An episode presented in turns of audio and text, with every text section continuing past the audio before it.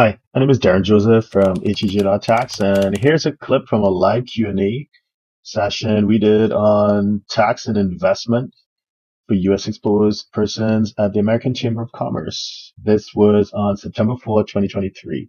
And we did this together with John Shoemaker. He's a partner at a U.S. tax law firm called Butler Snow in Singapore, and with Paul DeVierno, a strategist and fund manager at UOB Kay Hian.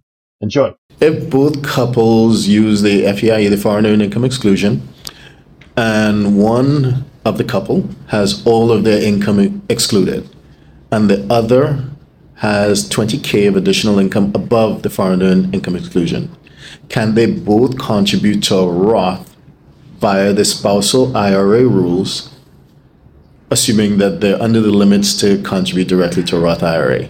Are you talking about being above the limit? Correct. Okay, yes. So I'll take, I think Yeah. this one. All right, so I think, I think we're talking about the backdoor Roth. Correct. And so the backdoor Roth is, um, boy. my partners hate when I say this, but I'm not as worried. Look, I think we, I think people that are subject to a complex tax code deserve frank discussion. So it's midnight and there's a law against jaywalking. Should you jaywalk? Well, you should never jaywalk, and nobody can tell you that it's okay to jaywalk. But this one is even, the back backdoor Roth is even a little mo- more help, hopeful than that, in that IRS officials regularly speak about and have published non-binding guidance about the acceptability of the backdoor Roth. So what you can do is fund an IRA and then convert it to a Roth. Now the problem for many people, this is where bad savers have an advantage over good savers. If you've been a good saver your whole life, you've got an IRA balance built up. And so if you do that, when you do that conversion to get the backdoor Roth, you're going to have to realize an equal percentage of the non-rolled IRAs that you are um, not sending over to the Roth. If you're a bad saver and you've never saved, then it's a freebie.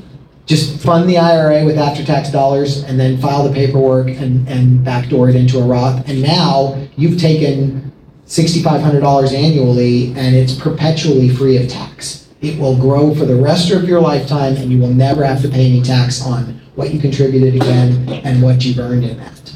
Um, so I think the back, backdoor Roth is something that is, um, no one's going to be able to say this is a green light, but it's like a lingering yellow light that you have.